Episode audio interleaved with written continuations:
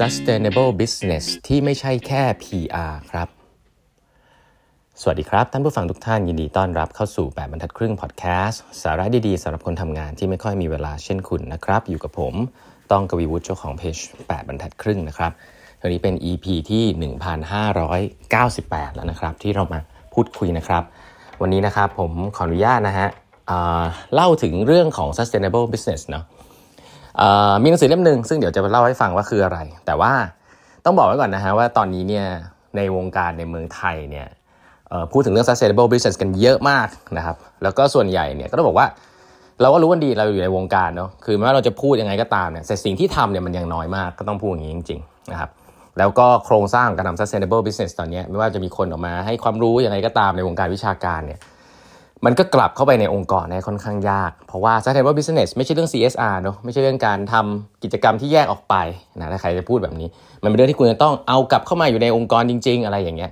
แต่ถามว่ามีมีตัวอย่างไหมผมใช้คนในระดับโลกนะระดับสเกลของโลกเนี่ยผมว่าก็มีอยู่บ้างนะฮะในเมืองไทยที่ผมต้องบอกเลยว่าไม่ค่อยมีนะครับที่มันทำมาสักพักหนึ่งแล้วแล้วก็ดูว่าได้ผลนะตอนนี้จะมีส่วนที่เรียกว่าเริ่มทำแล้วก็ประกาศว่าจะเริ่มทำมีบริษัทบริษัทหนึ่งนะครับ ที่ผมได้ยินชื่อมาจริง ๆ เป็น 10 ปีแล้ว ตั้งแต่ผมอยู่ที่อเมริกานะเป็น case study เรื่อง คือเขาตอนนั้นเขายังอาจจะยังไม่ได้ใช้คำว่า sustainable business แล้วกันนะครับแต่ว่าเขาพูดถึงเรื่องของการรักษาสิ่งแวดล้อมนะฮะการทำยังไงให้องค์กรเนี่ยสามารถที่จะ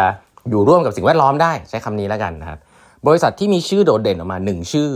เสมอนะครับบริษัทนั้นเนี่ยชื่อว่าพัทโกเนียนะพัทโกเนียเนี่ยเอาเบสิกก่อนนะเป็นบริษัทที่จริง ๆ เปิดมานะฮะต้าบอกว่าตั้งแต่จุดเริ่มต้นเลยเนี่ยตั้งแต่ตั้งแต่ยุค 70นะประมาณปี 1970 คือก่อนผมเกิดประมาณ 10 กว่าปีนะครับแล้วเดี๋ยวผมจะเล่าให้ฟังครับว่ามันมีหนังสือเล่มหนึ่งนะครับที่เป็นหนังสือที่เขียนมาตั้งแต่ปี 2005นะครับหนังสือเล่มนี้เนี่ยคนเขียนชื่ออีวอนคูลินาดนะครับเป็นฟาวเดอร์ของพัตาโกเนียนะครับหนังสือเล่มนี้ชื่อว่า Let My People Go Surfing นะชื่อหนังสือดูตลกมาก แต่จริงๆ มันเป็นหนังสือที่พูดเกี่ยวกับ sustainable business ทั้งหมดนะครับเป็น philosophy ในการทำงาน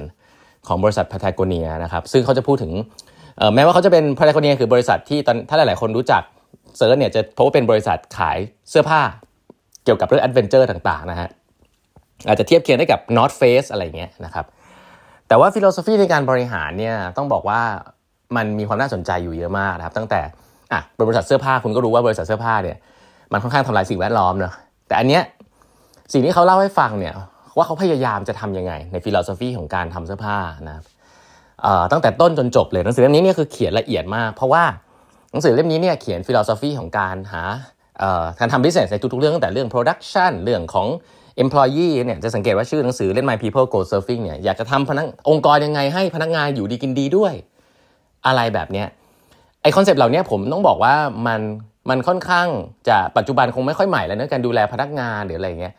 หรือ sustainable business แต่อย่าลืมนะฮะหนังสือเล่มนี้เขียนนะฮะขึ้นมาเมื่อปี 2005 นะครับ และธุรกิจเนี่ยเกิดก่อนหน้านั้นอีก 20 ปีคำถามคือวิธีคิดอย่างเงี้ยมันหาไม่ค่อยได้นะครับ แล้วก็หนังสือเล่มนี้จริง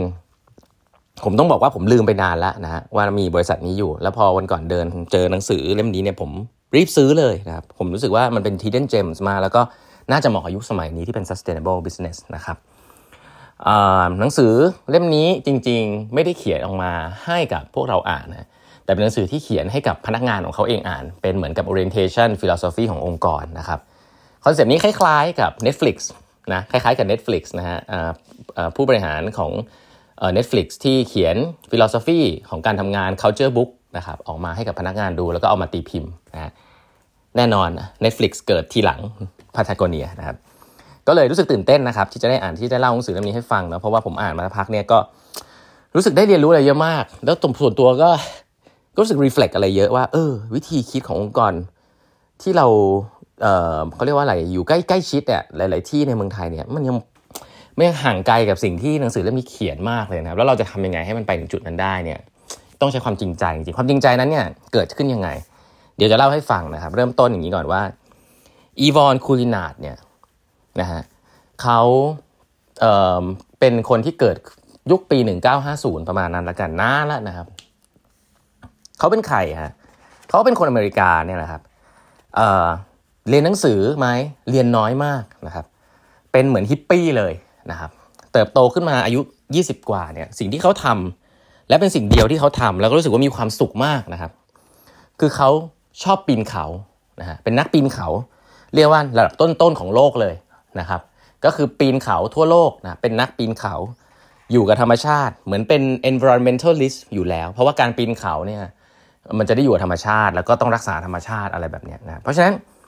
เขาเริ่มต้นจากการเป็นนักปีนเขาทั่วโลกนะครับ ไม่ได้อยู่ในวงการธุรกิจหรืออยู่ในเมืองเลยเป็นคนในป่าเลยด้วยซ้ำนะคืออยู่ในอยู่กับธรรมชาติมาโดยตลอดนะครับ แล้วก็เมื่อปีสักประมาณ 1,900 ประมาณ 1,960นะ1,960เนี่ยเขาก็เริ่มที่จะทำธุรกิจนะฮะอย่าเพิ่งเริ่มว่าเป็นธุรกิจเลยคือเขาเริ่มจะทำอุปกรณ์ปีนเขาของตัวเองฮะในยุคนั้นเขาบอกว่าอุปกรณ์ปีนเขาเนี่ยอาจจะยังไม่ค่อยดีเท่าไหร่ ก็เริ่มดีไซน์อุปกรณ์ปีนเขาให้กับตัวเองนะครับแล้วก็พบว่าอุปกรณ์ปีนเขาของเขาเนี่ยมันมีคนชอบเยอะมาก เพื่อนๆเนี่ยชอบมาก อุปกรณ์ปีนเขาของเขามีหลักการเดียวครับ คือ minimalist นะเขาว่าอุปกรณ์ปีนเขาที่ดีเนี่ย จริง ๆ แล้วเนี่ยไม่ควรจะมีเยอะในยุคนั้นเนี่ยอุปกรณ์ปีนเขาเนี่ยหรือชุดปีนเขาอุปกรณ์ปีนเขาเนี่ยเขาบอกว่าคุณจะเห็นว่าอุปกรณ์ปีนเขาที่ดีหรือไม่ดีเนี่ยมันเกิดขึ้นตอนที่คุณยืนอยู่กำลังจะปีนหน้าผา เพราะว่าทุกๆ เพราะว่าตามหลักการคนที่จะปีนเขาเนี่ยเขาจะอุปกรณ์ต่างๆ มาวางเรียงกันก่อน เพื่อว่าอุปกรณ์ครบหรือเปล่าเหมือนเหมือนตอนผมวิ่งมาราธอนเนี้ยก็จะอุปกรณ์มาวางเรียงว่าครบหรือเปล่า จริง ๆเขาบอกว่าคนที่มีเยอะๆเนี่ยคือไม่ดีนะ มีน้อยๆสิดีนะครับแสดงว่าอุปกรณ์มันดี เพราะว่าการปีนเขามันต้องยกน้ำหนักขึ้นไปด้วย ยิ่งน้ำหนักเบาอุปกรณ์ดีทนทานแล้วก็ปลอดภัยเนี่ยแสดงว่ามันดีเขาพบว่าจริงๆแล้วการดีไซน์อุปกรณ์ที่มันดูเยอะเนี่ยแล้วก็ปลอดภัยเนี่ยจริงๆมันเป็นสิ่งที่ไม่ดีนะการดีไซน์ที่น้อยเนี่ยดี อันนี้คือหลักการแรกเลยของการที่เขาบอกว่านี่คือหลักการ